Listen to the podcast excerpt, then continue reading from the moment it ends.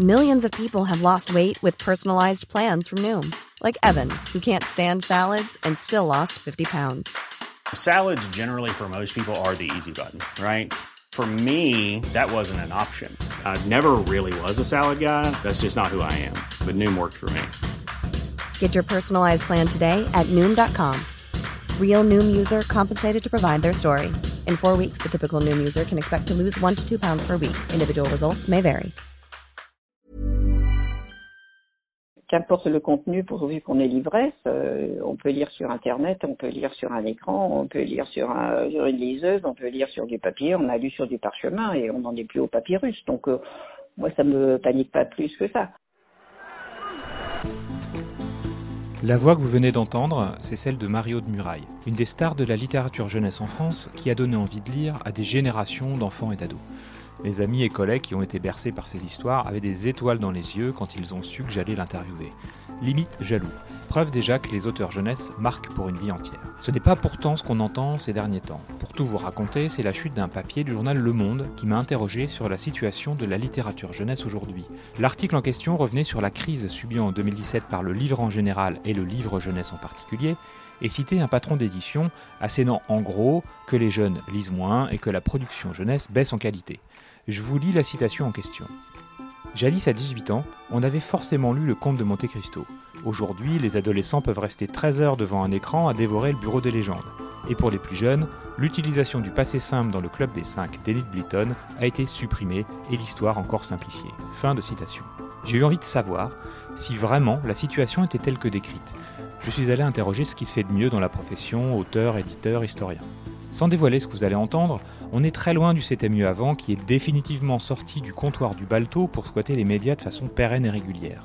Pour commencer, redonnons la parole à Mario de Muraille qui pointe les vrais problèmes rencontrés dans l'édition jeunesse et explique comment cette industrie peut s'en sortir. Je pense que la littérature jeunesse française se porte très bien. Ce qui se voit dans, dans les salons à l'étranger, à Francfort, à Bologne, c'est une littérature qui est primée. Euh, je vois pas du tout où est le problème quant à la qualité. C'est la quantité qui pourrait poser problème parce que on publie trop, mais ça c'est pas un problème jeunesse. Euh, on produit trop euh, en littérature en général et ça, ça encombre euh, les librairies, ça encombre les salons. Il y a un manque de sélection, je pense. Bon, il y a des maisons d'édition qui commencent à réfléchir à, ce problème parce que finalement ça nuit à tout le monde. Et bon, ma maison, qui est l'école des loisirs, a très nettement pris une autre direction. Depuis peu, elle publie moins et en fait, elle vend davantage. Voilà la conclusion au bout de deux ans. Et, et pour les auteurs, c'est beaucoup plus satisfaisant aussi, euh, parce que leurs livres tiennent plus longtemps et sont mieux installés, travaillés beaucoup plus en amont, mieux présentés aux libraires. Les, les représentants ne croulent pas sous le, le, nombre de livres à proposer, donc ils ont le temps éventuellement euh, de les feuilleter. Euh, parce que c'est quand même difficile de, euh, de promouvoir une littérature qu'on connaît pas. Donc, euh, si on leur simplifie le travail, c'est mieux pour eux. Quoi. Donc là, le, le bilan, euh, il est entièrement positif. On est allé demander confirmation à Vincent Monadé, le directeur du Centre national du livre. Et effectivement, le trou d'air économique de 2017 est à prendre avec des pincettes. Bah écoutez, le livre jeunesse aujourd'hui, c'est le deuxième secteur de l'édition française, en croissance depuis des années. C'est un secteur qui se porte très bien. Euh, l'année dernière a été moins bonne, l'année 2017, mais comme elle l'a été pour toute l'édition. Euh, c'est un secteur qui regroupe à la fois les albums, euh, les romans, les romans pour petits, les romans pour moyens, les romans pour grands et qui va jusqu'au young adulte, où la, la, frontière est très difficile à faire au-delà du marketing entre un roman young adulte et un roman adulte. Euh, et puis, c'est un secteur dans lequel il faudrait aussi intégrer toute une partie de la BD, puisque tu as toute une partie de l'offre bande dessinée qui est évidemment réservée à la jeunesse. Donc, c'est un secteur qui est plutôt le grand secteur émergent de la littérature, euh, enfin du livre français. Ce qu'il faut savoir aussi, c'est que si les chiffres de 2017 sont moins bons qu'en 2016, c'est qu'en 2016 était sorti un certain Harry Potter qui a forcément tendance à tirer les chiffres vers le haut à lui tout seul. Histoire d'être certain que tout va bien, on a donc aussi posé la question à Edwige Pasquet, la directrice de Gallimard Jeunesse et donc la responsable du phénomène Harry Potter dans nos librairies. Alors, le roman jeunesse est euh, un domaine qui s'est énormément développé ces dernières années, puisque euh, vous avez eu tout un pan de littérature qui s'est créé, à savoir la littérature pour les adolescents. Euh, pendant très longtemps, les enfants passaient de la lecture pour enfants à la lecture pour adultes en lisant effectivement des titres Camus, Zola par exemple, que vous avez évoqués. Mais toute cette littérature pour adolescents qui s'est créée récemment et qui est foisonnante, et qui passionne les adolescents euh, n'existait pas. Donc c'est un, phénomène très important. Et aujourd'hui, euh, un certain nombre d'études euh, sur la lecture de jeunesse disent que 80 87% des jeunes de 7 à 15 ans, par exemple, aiment lire. Et qu'ils ont lu éventuellement 6, livres dans les trois derniers mois. Donc je veux dire, la lecture est vivante. Face à l'arme atomique de l'argument c'était mieux avant, il suffit souvent d'aller voir comment c'était avant vraiment pour comprendre que maintenant c'est quand même pas mal. J'ai passé un coup de téléphone à Cécile Boulaire, maître de conférence en littérature française et spécialiste de la littérature jeunesse, pour qu'elle m'explique quelles ont été les évolutions du genre dans le temps et la perception qu'on a pu en avoir au fil des époques. D'abord, le roman pour la jeunesse n'a pas toujours existé, il faut vraiment en être très très conscient, puisque euh, lorsque se développe une littérature pour la jeunesse euh, à échelle, on va dire industrielle, hein, donc avec une production très importante, dans les années 1830, euh, les milieux éducatifs, qui sont majoritairement catholiques, se méfient comme de la peste du roman. C'est vraiment le mauvais genre, le roman. Et donc on privilégie une autre, une autre forme narrative qui a complètement disparu aujourd'hui, qui s'appelle à l'époque l'historiette. Et on considère que le roman, c'est la forme de tous les dangers. Parce que le roman, qui s'est développé, on, le croit à l'époque, surtout dans un lectorat féminin, bien le, roman véhicule euh, des idées de dépaysement, d'exotisme ou, euh, ou d'exacerbation de, des sentiments qui sont vraiment très préjudiciables à une vie morale. Donc on n'aime pas le roman. Et puis au, fil du siècle, à mesure que les enfants sont scolarisés et lisent beaucoup, on se rend compte que les enfants, eux, ils adorent le roman, notamment les romans d'aventure qui ne, à l'origine ne leur sont pas spécifiquement destinés. Et donc il va y avoir une lente contamination des livres pour enfants par la forme romanesque. Et euh, je dirais que c'est complètement achevé dans, le dernier tiers du XIXe siècle, là où apparaissent nos, grands romanciers, ceux qu'on considère comme les, euh, grands ancêtres, hein, euh, je dirais la comtesse de Ségur et, Jules Verne. Donc ça, on va dire, c'est le, premier moment. Le, XIXe siècle est le moment d'émergence du roman pour enfants.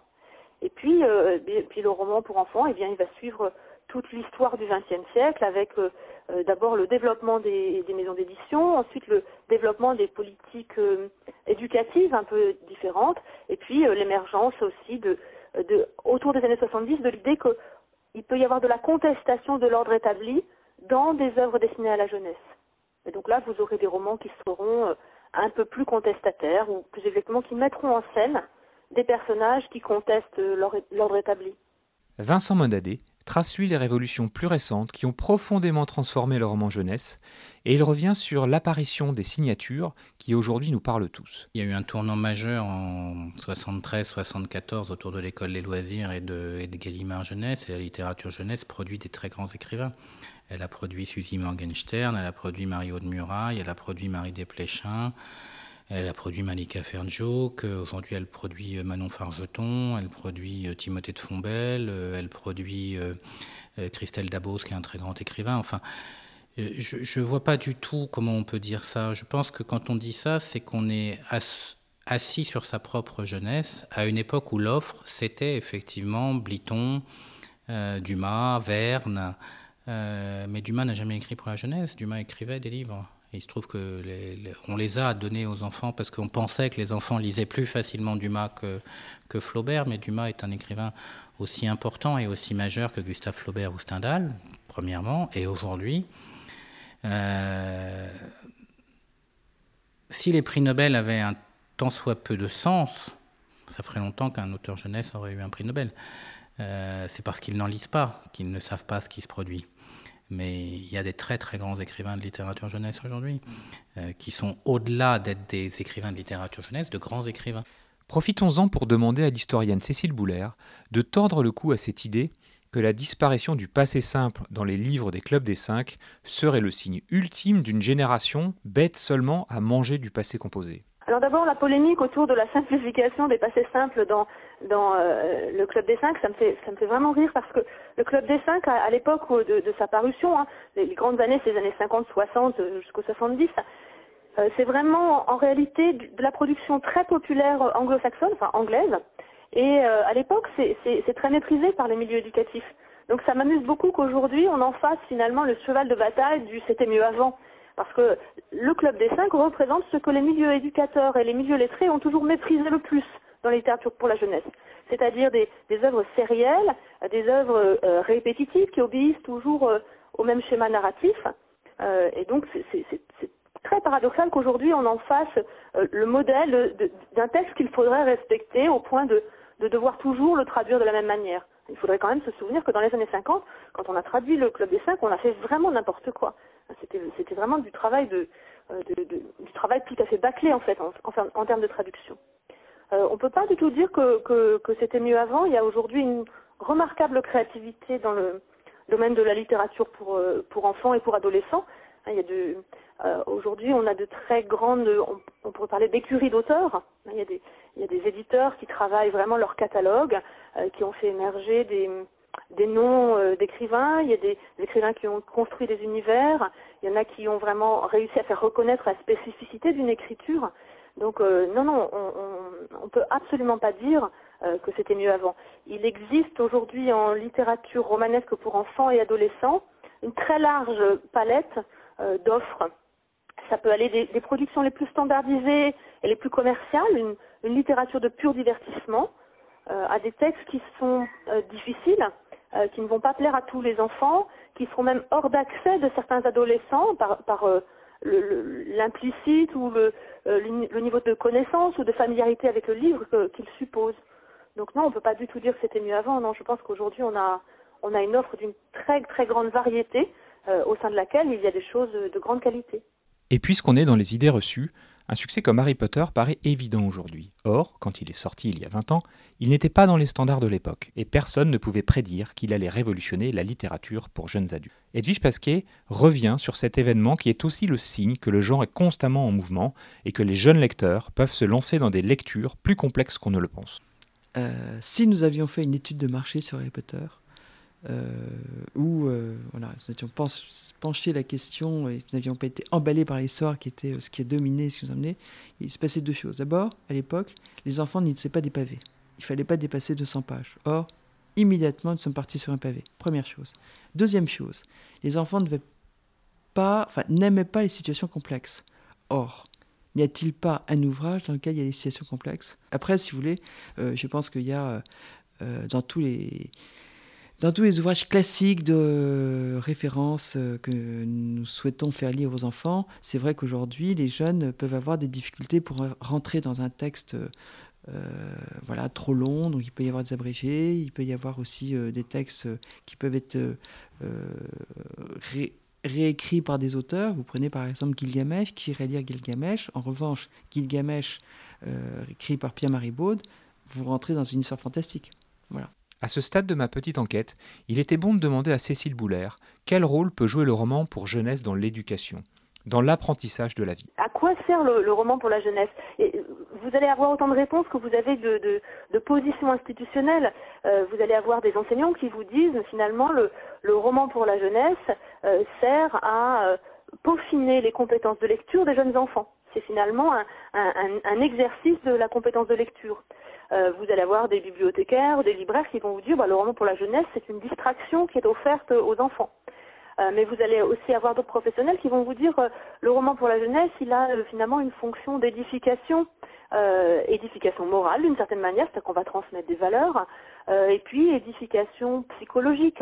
le roman va susciter l'empathie du lecteur, va lui faire découvrir d'autres manières de vivre ou de penser, et d'une certaine manière, ça va élargir sa, son humanité. Pour Vincent Monadet, du Centre national du livre, il ne faut pas oublier la place que peuvent avoir les histoires chez les jeunes lecteurs et les moins jeunes. Et il fait le lien également entre série et littérature. L'important pour lui, c'est l'imaginaire. Je crois que les jeunes lecteurs vous diraient que les livres sont majeurs dans leur vie. Ceux qui restent grands lecteurs vous diront la même chose. D'autres décrochent, mais finalement, quand ils se passionnent pour des séries comme La Servante écarlate, etc., ils ne font que voir une autre façon d'adapter la littérature.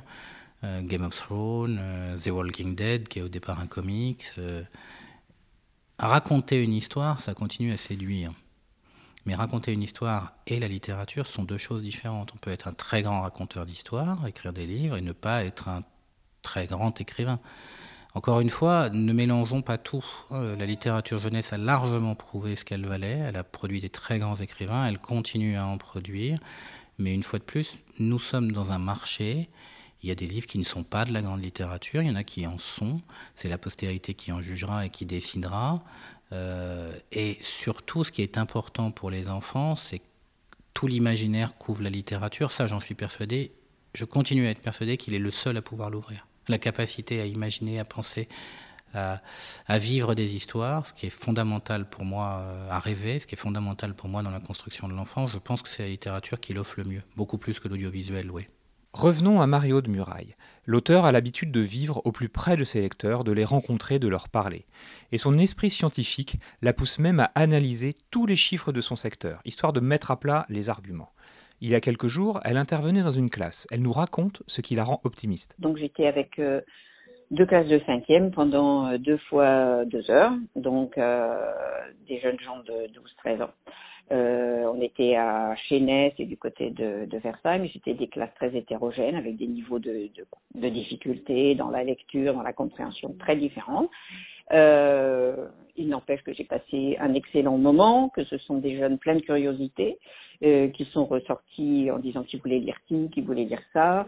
Euh, ils se sont éparpillés dans la bibliothèque, ils ont pris des livres, ils ont demandé à les emprunter. La documentaliste est repartie en disant on va tout acheter, ne vous en faites pas. Donc, je peux pas avoir une vision noire des choses. Alors après, je suis pas non plus euh, naïve. je sais que bah, on n'est pas aux avant-postes pour ce qui est de, des, des compétences en lecture. Hein. Il y a quand même des tests qui sont faits euh, au niveau euh, mondial et on serait soit en stagnation, soit en léger recul euh, pour ce qui est des compétences de lecture. Donc euh, ça, c'est pas très satisfaisant. Si vous voulez des lecteurs, il faut quand même des gens qui sachent lire. Voilà. Avant de parler d'aimer lire, parce que tous les enfants aiment les histoires, ben, il faut qu'ils sachent lire.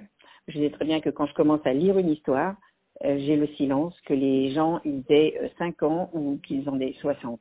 Tout le monde aime les histoires. Venons-en maintenant au grand méchant loup qui détournerait les enfants d'Émile Zola et Alexandre Dumas, le numérique. Comme souvent, cela peut avoir un impact effectivement sur les pratiques, en négatif comme en positif, comme le souligne Cécile Bouler. J'ai l'impression que le numérique ne change pas tant que ça les choses. Parce que les, les, les enfants et les adolescents ont des pratiques numériques qui euh, incluent de la lecture. Euh, ça les a incités probablement pour beaucoup d'entre eux à avoir aussi des pratiques d'écriture, mais il me semble qu'ils lisent les livres quand ils lisent et que pour l'instant, rien de totalement euh, convaincant ou massif n'est véritablement apparu euh, dans, les, dans le domaine de l'écriture pour la jeunesse. Enfin, moi, j'ai rien vu. Je suis pas un devin. Je suis pas en train de vous dire que ça va rien changer, mais pour l'instant, j'ai l'impression que les choses n'ont pas changé en profondeur du côté de l'offre. Même si il faut reconnaître que, euh, par exemple, tout ce qui est écriture de fanfiction a, a probablement changé un tout petit peu le rapport des, enfants et des adolescents euh, aux univers qui leur sont proposés, dans le sens où ils se sont autorisés à écrire et à partager ce qu'ils écrivaient. Et dans, cette perspective, c'est euh, là encore une avancée qui est très très intéressante. Chez Gallimard Jeunesse, Edwige Pasquet est du même avis. Elle va même plus loin, car pour elle, le numérique peut amener à la lecture, mais aussi à l'écriture. Netflix aujourd'hui peut avoir un véritable impact, c'est le temps. Alors que ça soit l'arrivée des jeux vidéo, Netflix et autres, c'est aussi le temps passé sur les réseaux sociaux. Euh, qui est aussi un temps de lecture quelque part, hein, mais, mais, mais qui effectivement peut se faire au détriment de, euh, la lecture. Voilà. Mais là aussi, c'est à nous, si vous voulez, de, de, de, toucher les lecteurs, de les trouver, puisque j'insiste beaucoup, euh, nous fêtons cette année d'une part les 20 ans de publication d'Harry Potter, qui a quand même été euh, quoi qu'on le dise, indépendamment du fait de faire lire les jeunes et les moins jeunes, euh, de les faire écrire. Ça, on le sait beaucoup moins. Quand vous allez euh, sur Internet, vous avez, dès euh, l'arrivée des premiers Harry Potter, des tonnes de fanfiction. Et nous-mêmes, nous, avons, nous sommes lancés récemment dans le prix du premier roman. Nous en sommes à la troisième édition. Mais avec le premier roman, nous avons le plaisir de découvrir un véritable écrivain, Christelle Dabos, euh, qui euh, se réfère par exemple à Philippe Pullman, dont nous fêtons aussi les 20 ans des Royaumes du Nord et qui a été pour moi le fondateur de la littérature pour adolescents. Ce que j'aime chez Marie-Aude Muraille, c'est sa manière, bien à elle, de prendre de la hauteur sur un sujet tel que le numérique et de partir de nos propres vies à tous pour en tirer des enseignements. Ça concerne la littérature, mais pas seulement. Moment déculpabilisation. Bah, c'est toute la société en fait hein, qui est aux prises avec des choses très nouvelles qu'on n'a pas encore complètement euh, apprivoisées, on va dire que ce soit le portable ou que ce soit les réseaux sociaux. Euh. on apprend hein, parce que je trouve qu'on fait des progrès quand même. Euh, j'ai de moins en moins des téléphones qui sonnent intempestivement euh, quand je suis dans une conférence ou dans des rencontres de classe. Voilà, ça s'apprend. Hein. Euh, ça nous est tombé dessus très très vite. Et, nous, en tant que parents, moi en tant que parent, j'ai fait toutes les erreurs qu'on peut faire euh, en installant l'ordinateur dans la chambre du gamin, en câblant tout le monde, en offrant un portable beaucoup trop tôt. Enfin, toutes les conneries, quoi. Je les ai toutes faites. Et puis, euh, et puis on s'aperçoit après. Euh, et parfois, c'est les, jeunes eux-mêmes qui vous disent, ben oui, ben, euh, on n'arrive pas à s'en sortir, quoi. C'est, c'est trop, trop difficile à gérer, euh, voilà. Donc, mais c'est assez à, nous hein, de, de, prendre conscience de, de ça. C'est difficile pour nous aussi à gérer. Hein. Bon, faut que je me raisonne. Mon mari, il en est à se dire, bon, alors je regarde Facebook que le matin une demi-heure et le soir une demi-heure. Ben, je suis c'est tout le monde doit travailler là-dessus. C'est, c'est tellement neuf euh, c'est à l'âge de nos ados, alors euh, c'est pratiquement né avec eux, donc euh, c'est normal qu'on soit tous un peu euh, un peu paumés. Alors dire que c'est une concurrence ou non, c'est un apprentissage, c'est tout. Il faut réapprendre certainement, c'est le, le temps, le temps long. Autre question cruciale, c'est quoi une bonne histoire pour la jeunesse? Quelles conditions faut-il remplir pour toucher son public? Edwige Pasquet nous donne quelques clés, ce qu'elle attend, elle, d'un auteur qui veut publier chez Gallimard Jeunesse. La première chose, c'est qu'il raconte une histoire, et Roald Dahl disait toujours il faut avoir envie de tourner la page. Ça, c'est clair. Et c'est Roald Dahl qui le disait, si vous ne venez pas dans les page Turner, euh, voilà, Roald Dahl. Et je, fais confiance à Roald Dahl pour avoir emballé beaucoup, de, beaucoup d'enfants. Euh, donc, si vous voulez, je pense qu'il faut qu'il y ait une grande histoire. Quand on parle de la littérature pour les adolescents, quelle est une des caractéristiques, si vous voulez, c'est que les personnages sont eux-mêmes des adolescents ou des young adults. Et donc, avec toutes les problématiques qu'ils peuvent rencontrer, qu'ils peuvent euh, vivre, qu'ils peuvent... Euh, voilà. Donc ça, c'est toute une... Euh, des choses importantes. Je crois qu'il faut toucher le lecteur, que ce soit une aventure ou que ce soit un roman qui soit plus, plus psychologique, si vous voulez. Et il faut qu'il y ait beaucoup d'authenticité, de vérité. Il ne faut pas que la le lecteur ait l'impression de quelque chose qui soit surfait, calculé, euh, voilà, où il va se faire euh, manipuler. Euh, je crois que pour nous, ce qui est très important, c'est de donner la parole aux auteurs. ce sont les auteurs qui priment, c'est de pas faire quelque chose de, voilà, de cadencé ou de commandé de. C'est porte ouverte à la création, porte ouverte à la, à la, à l'envie de raconter des histoires. Mario de Muraille est justement en train de réfléchir à une nouvelle série de romans jeunesse elle a bien voulu nous raconter comment elle s'y prenait pour faire naître les histoires en elle. Je suis dans cette phase-là actuellement euh, de redémarrage de, bah, d'une aventure euh, à écrire un livre. Et donc, euh, d'abord, je suis en immersion complète avec mon, avec mon sujet. Donc, il faut, moi, que ça me passionne. Il faut que j'ai envie de transmettre quelque chose. Il faut que je trouve mes personnages, puisque c'est eux qui vont, qui vont emmener mon lecteur et des moments où je suis assise, les yeux dans le vide, et je j'écoute mes personnages parler. Voilà, j'essaie de les faire euh, naître. Et donc à partir du moment où ils vont commencer à vraiment m'intéresser, voilà, je pense que je vais pouvoir euh, vivre avec eux. Et le style alors? Comment on fait pour trouver un style qui convienne aux jeunes lecteurs? Il faut que ce soit un chemin dégagé. Je suis quelqu'un de la ligne claire, euh, Tintin. Donc je suis de la ligne claire. Euh, il faut pas qu'il y ait euh, autant le contenu peut euh, être puissant, peut vouloir dire beaucoup, autant il faut que que ce soit facile à lire. Je ne crois pas que les choses les plus profondes soient automatiquement les plus obscures. Voilà.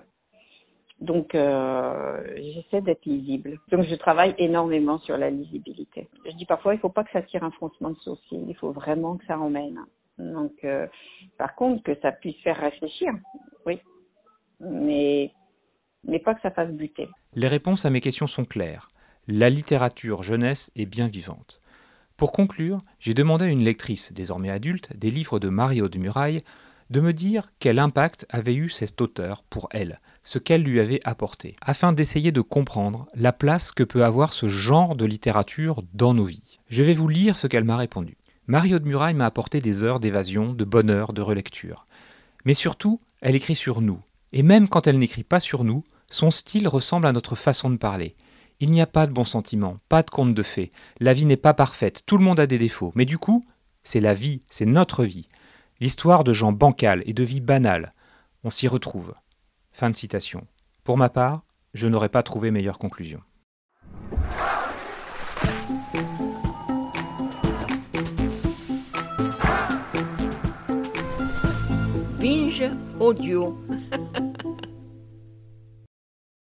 Salut, je m'appelle Camille Test, je suis journaliste et prof de yoga et j'anime Encore Heureux, un podcast sur la santé mentale. Deux fois par mois, on se pose des questions très simples, du genre comment on fait pour avoir un rapport apaisé à la nourriture, peut-on vraiment travailler et être heureux, ou encore pourquoi se réconcilier avec le sport. Avec mon équipe d'expertes et d'experts, on repose les bases, on décrypte les problèmes, on les replace dans un contexte global et surtout, on trouve des solutions. Car même si le monde va mal, on a le droit de vouloir être encore heureux. Encore heureux, c'est un podcast de Binge Audio, déjà disponible sur votre appli de podcast habituel.